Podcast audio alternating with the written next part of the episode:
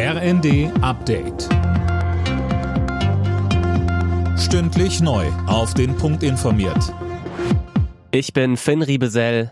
Guten Tag. Zum Auftakt des G zwanzig-Gipfels auf Bali zeichnet sich gleich eine Überraschung ab. In einem Entwurf für eine gemeinsame Abschlusserklärung verurteilen die meisten der größten Industrie- und Schwellenländer den russischen Angriffskrieg in der Ukraine.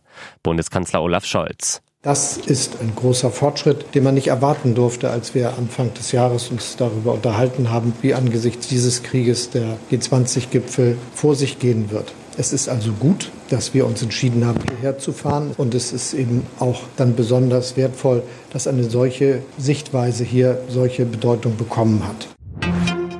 Das erste Flüssiggasterminal in Deutschland ist fertig. Nur wenige Monate nach Baubeginn ist der Anleger im niedersächsischen Wilhelmshaven eingeweiht worden. Alina Tribold berichtet. Künftig sollen dort Spezialschiffe andocken. Die sind in der Lage, Flüssiggas, das von Tankern angeliefert wird, wieder gasförmig zu machen. Das Gas wird dann über Pipelines weiterverteilt. Damit will sich Deutschland unabhängiger von russischem Gas machen. Bundeswirtschaftsminister Habeck lobte, dass es so fix ging. Deutschland kann schnell sein und mit hoher Entschlossenheit Infrastrukturprojekte voranbringen, wenn Bund und Länder und die Projektbeteiligten an einem Strang ziehen, so Habeck.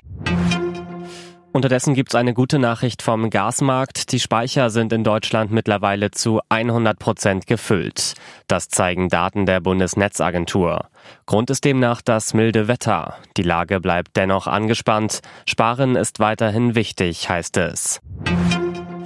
Im Oman ist die deutsche Fußballnationalmannschaft wenige Tage vor der W M in ihr Kurztrainingslager gestartet. Dabei musste Bundestrainer Hansi Flick auf fünf Spieler verzichten. Zur Belastungssteuerung haben Müller, Rüdiger, Günther, Ginter und Götze allesamt individuell trainiert.